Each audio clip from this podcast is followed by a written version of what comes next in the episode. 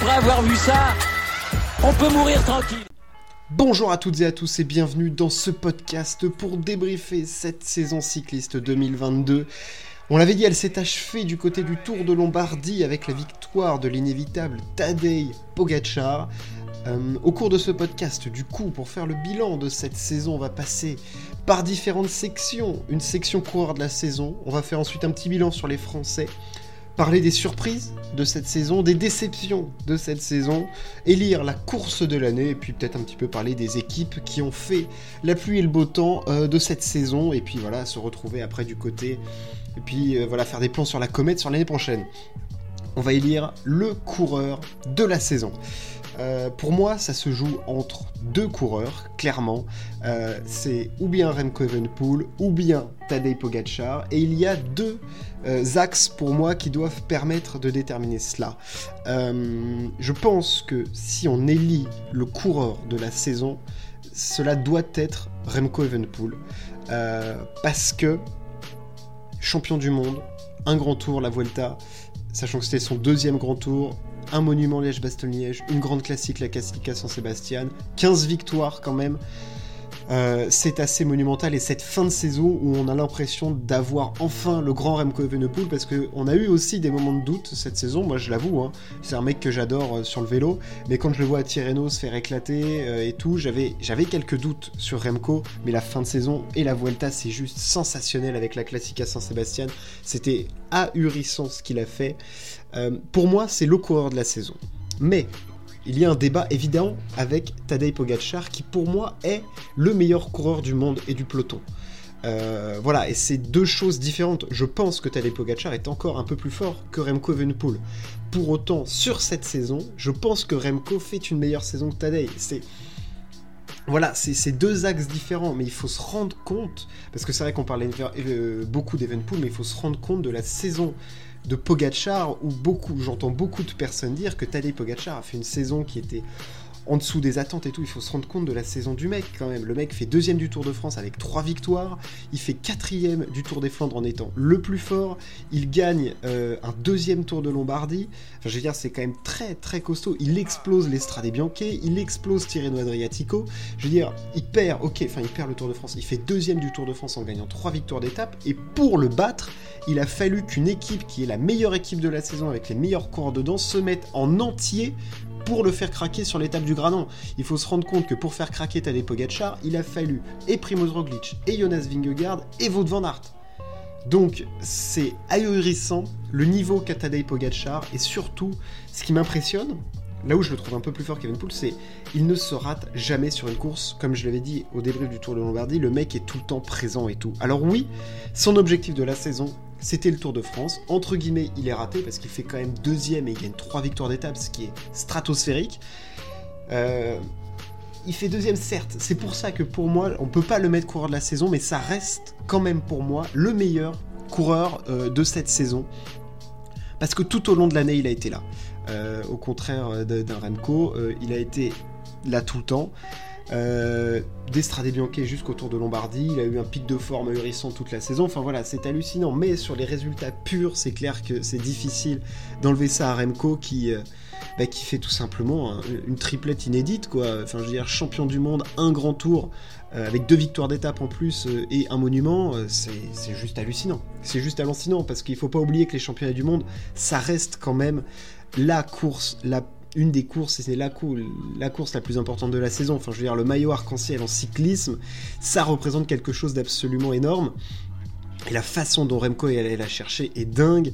La façon dont il gagne un grand tour, sachant que c'est sa deuxième participation à un grand tour avec pas une équipe folle du tout autour de lui, et quand même une adversité qui était là. Alors oui, Primoz Roglic n'était pas là, mais il y avait Enric Mas, et quand on voit le niveau d'Enric Mas en cette fin de saison, euh, c'est très très fort, quand même, Enric Mas en cette fin de saison, donc voilà, il explose le Classica Saint-Sébastien. Enfin, je veux dire, il y a quand même. Euh, voilà, et il gagne 15 fois. Donc, c'est quand même du très, très, très solide. Euh, et, voilà, bravo à Remco qui, pour moi, est le meilleur coureur de la saison sans être peut-être le coureur le plus fort du peloton. C'est la nuance que je mettrais. Euh, petit point sur les Français. Alors, les Français, c'est clair qu'on a peut-être une saison qui est en deçà même sûrement une saison qui est en deçà de, des autres années. Alors c'est vrai que les autres années, on avait du Philippe champion du monde, on avait du Philippe qui prenait le maillot jaune, on avait du Thibaut Pinot qui, qui se bagarrait pour la victoire sur les grands tours ou sur le Tour de France.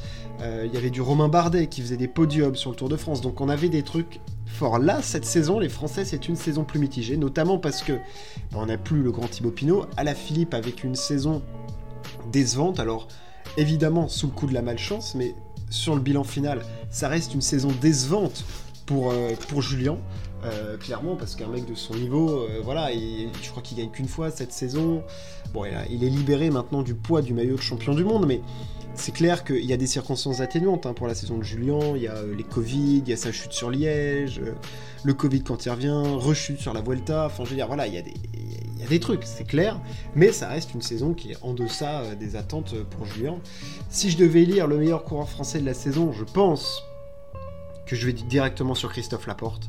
Euh, métamorphosé pour moi du côté de la Jumbo Visma, un niveau hallucinant des démonstrations, des courses où il accompagne et Roglic et Van Aert, une énorme victoire sur, euh, sur le Tour de France qui sauve quand même la saison, deuxième place sur les championnats du monde où il est avec les meilleurs, il a passé un vrai step, euh, sur les classiques maintenant il peut clairement être considéré comme un gros outsider, euh, voilà, énorme saison euh, de Christophe Laporte. Il faut pas l'oublier que c'était sa première en acclimatation chez Jumbo Visma et à voir ce que ça va donner euh, l'année prochaine. Mais le niveau de Christophe Laporte était tout simplement hallucinant et cette victoire sur le Tour de France où il met une mine, une dose énorme à tout le peloton est pour moi le symbole pour lui de cette saison où il a passé un cap énorme. voilà, donc pour moi c'est le coureur de la saison et derrière euh, ça se joue, je pense, entre Godu et Madouas, parce qu'il faut pas les oublier. Le niveau de Valentin Madouas est, très très solide quand même. C'est le coéquipier ultime. Euh, il fait quand même, il fait quoi? Sur le Tour des Flandres, il doit faire 5. Euh, quelque chose comme ça. Euh, je, ne sais plus combien il fait Madouas parce qu'il est dans l'emballage final donc il doit faire euh, il fait peut-être Valentin Madouas il fait il fait 3. Euh, j'ai un doute là d'un coup, je sais pas pourquoi, mais il, il faut pas oublier qu'il sauve les fesses de, l'ami David Godu sur le. Il fait troisième du Tour des Flandres, c'est ça. oui parce que quatrième c'est Pogacar. il sauve les fesses de l'ami euh, de Godu sur le Tour de France en étant un coéquipier ultime dans les étapes de montagne. Euh, il est énorme sur les classiques, il a eu un gros niveau. Enfin, franchement, Valentin Madouas est très très fort. Et David Godu, il faut pas oublier qu'il avait quand même pour objectif de faire top 5 du Tour de France, et le mec fait quatrième il faut se rendre compte de ce que c'est, avec un plateau très très relevé sur le Tour de France. Pogachar, Vingegaard, euh, Thomas, bon évidemment il y avait lui, donc enfin niveau énorme de David Godu quand même. Euh, donc franchement, cette quatrième place sur le Tour de France, elle est énorme. Il y a une victoire quand même devant Wout van Aert aussi, donc bon, ça, reste, ça reste une très très grosse saison euh, pour David Godu avec une adversité énorme sur son objectif de la saison. On l'a dit, hein, derrière lui, il y avait du Vlasov, euh, Louis Mentiez, bon, il y avait Quintana, euh, Lutsenko, Adam Yates, il y a du monde hein, sur le Tour de France cette année. Et, euh, David Godu là-dedans a été énorme, voilà, alors dans un style qui, lui appartient, hein, certes, il se il se met à son rythme, un petit peu à l'image d'un Almeida, où au début il suit pas forcément les attaques, mais peut-être que dans sa tête il a eu ce, ce déblocage. Euh, et, voilà, pour moi, les Français de l'année, c'est 1 Laporte, 2 Godu, 3 Madouas, parce que la quatrième place de Godu sur le Tour de France, celle-là, elle est très très belle. Euh, on va parler des surprises de cette saison. Euh, moi, j'ai retenu 4 coureurs pour les surprises de la saison. je retiens Juan Ayuso, Carlos Rodriguez pour l'avenir de, pour l'avenir de l'Espagne. je retiens Jay Hindley et Binyam Girmay. Euh, dans des styles complètement différents. Jay Hindley, parce que bon, on l'avait déjà vu un petit peu, euh, Jay sur, sur les grands tours, mais si on m'annonce que Jay Hindley va gagner le, Giro en remportant, enfin en renversant tout et Richard Carapaz lors de la dernière étape, honnêtement, j'y crois pas une seconde. Euh, Jay qui remporte un grand tour, fallait quand même la sortir, celle-là. Euh, et, voilà, il gagne donc classement général du Giro en remportant une étape, en renversant tout lors de la dernière étape. Je veux dire, c'est complètement fou, ça n'a aucun sens. Et, euh, voilà, c'était un objectif de, Carapaz, et franchement, je, suis sur le cul de voir euh, Jay Hindley remporter un grand tour. Et donc ça, forcément, que c'est une surprise, c'est une des surprises de la saison, parce que voir l'Australien gagner un grand tour, franchement, celle-là, je la voyais pas. La doublette espagnole, pour moi, Juan Ayuso et Carlos Rodriguez, ça, pour moi, c'est de la grosse surprise. Enfin, c'est pas de la surprise de les voir forts parce que on les attend depuis longtemps, mais Juan Ayuso, le mec, il a 20 balais. Il a 20 balais, putain C'est complètement fou. Euh, et il te sort une grosse saison, et surtout, mais surtout, il fait un tour d'Espagne stratosphérique, où il fait troisième. Il fait podium de la Vuelta à même pas 20 ans. Enfin, je veux dire, le mec est complètement zinzin. Euh, je l'ai trouvé d'un niveau hallucinant, de maturité complètement folle. Et euh, voilà, les comparaisons, c'est on compare déjà à Pogacar, à Contador, machin et tout. Euh, Juan Ayuso est un énorme espoir du cyclisme espagnol et ça va faire très très mal. Il faut pas oublier qu'il est dans l'équipe UAE, donc à voir s'il sera envoyé du côté peut-être du Tour de France pour jouer les coéquipiers de, de pour répondre à la manda de, de Jumbo Visma. Peut-être, je sais pas. Euh, est-ce que ça peut faire partie d'une stratégie de, l'équipe UAE Mais le niveau de Juan a été fou et euh, franchement, pour moi, c'est une surprise de le voir à ce niveau-là. Parce que tu te dis, oui, sur une semaine, il est dans le top 5 de la Vuelta, machin, il est en feu, c'est l'Espagne. Et sur trois semaines, il a réussi à tenir. Sur trois semaines, euh, il a réussi à tenir, à défendre. Franchement, ça a été très très costaud.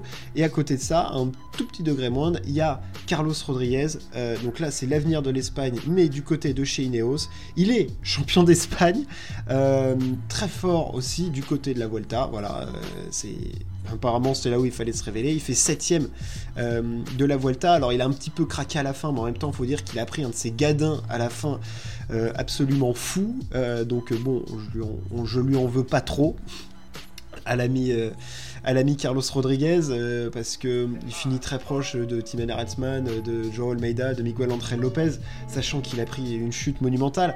Mais voilà, c'est un peu un pari sur, l'avenir aussi que, je fais en sélectionnant ces mecs-là parce que je sens que dans ces mecs-là, il y a clairement il y, a, quelque chose en plus. Enfin, je veux dire, Juan Ayuso et Carlos Rodriguez, ils, ils font saliver toute l'Espagne maintenant. Euh, en dernière surprise de l'année, évidemment, Binyam Girmay, euh, parce que on est obligé de, le mentionner. Lui, l'Érythréen euh, de l'équipe Intermarché ou Anti-Gobert a été, bah voilà, à un niveau qu'on avait, enfin, pas qu'on n'estimait pas, mais franchement, je ne le voyais pas à ce niveau-là concurrencer des mecs de ce niveau-là, surtout, c'est ça le truc. C'est-à-dire que le mec est allé concurrencer des Mathieu Van Der Poel euh, sur des classiques, quoi. Enfin, il remporte une étape au sprint sur le, Giro devant Van Der Poel où il le fait craquer. Euh, il, tient la dragée haute lors de la première étape pour avoir le maillot rose. Il gagne Game au sprint. Enfin, je veux dire, c'est hallucinant cette. Enfin, je veux au sprint, il bat Christophe Laporte, dont on a parlé. Il y avait Mats Pedersen qui fait une énorme saison. Jasper Stuyven, euh, Matej Mohoric, Arnaud. Enfin, je veux dire, c'est. Binyam Girmay a fait une saison folle. Euh, donc euh, voilà, il fait deuxième du GP de Wallonie, il fait troisième du Grand Prix Québec, cinquième de l'E3. Donc, je veux dire, il n'y a pas de. Le mec était sur un niveau absolument fou.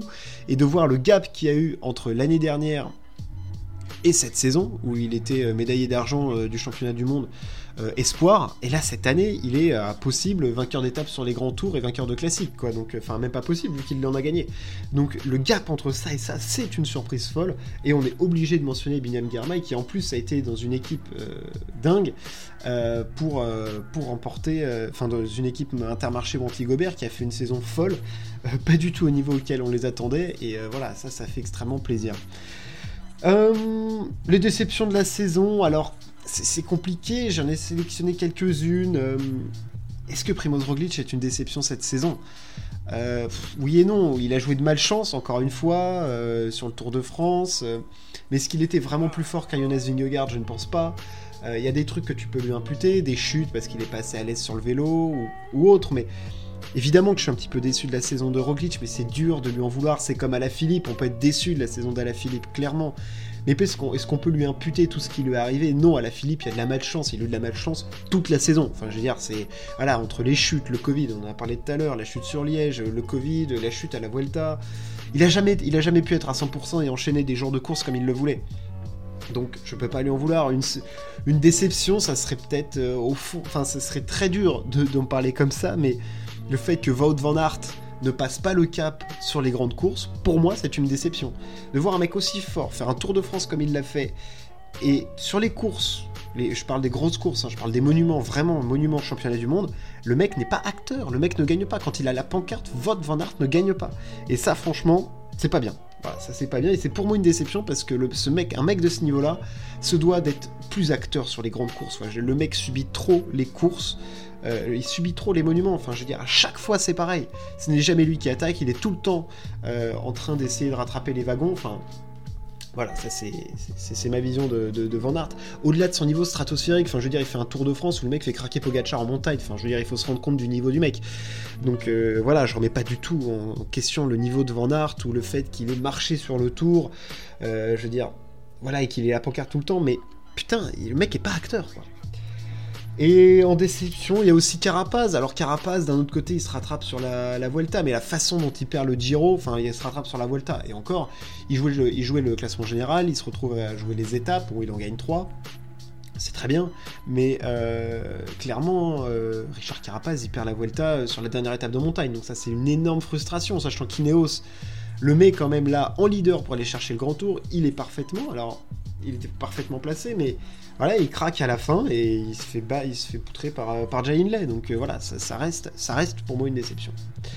Euh, la course de l'année. Pour finir sur cette saison cycliste, on va y lire la course de l'année.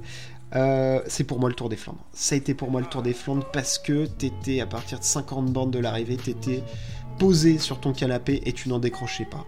Parce que tu as deux phénomènes de foire fous, dont un que j'adore, qui est Tadej Pogacar, ce mec-là, c'est un empêcheur de tourner en rond sur une course de cycliste parce que tu sais qu'il va attaquer, donc t'attends le moment où il attaque, mais il faut se rendre compte que le mec, qui est à la base un puncher grimpeur, voilà, le meilleur du monde, arrive sur une course flandrienne où il fait 15 kills de moins que tout le monde et il met à l'amende des mecs comme Van Der Poel euh, qui a deux doigts de craquer sur les premières ascensions, Paterberg, Koppenberg, tout, tout il passe, il attaque partout, il en a rien à secouer. Mais les images de, de Tadej Pogacar dans les monts pavés, elles sont mais mythiques. Et tu vois tout le monde qui est derrière, mais à la rue, à la rue, et on se dit mais non mais attends c'est pas possible, c'est pas lui, enfin je veux dire, il va pas réussir à lâcher tout le monde, il va pas réussir à lâcher du, Van Barl, du, Van Der Poel, des Van Aert, des, des Kung, des... Si, bah si, tout le monde, il y a personne qui pouvait le suivre. T'avais que Van Der Poel qui s'est arraché dans le Paterberg pour tenir la roue.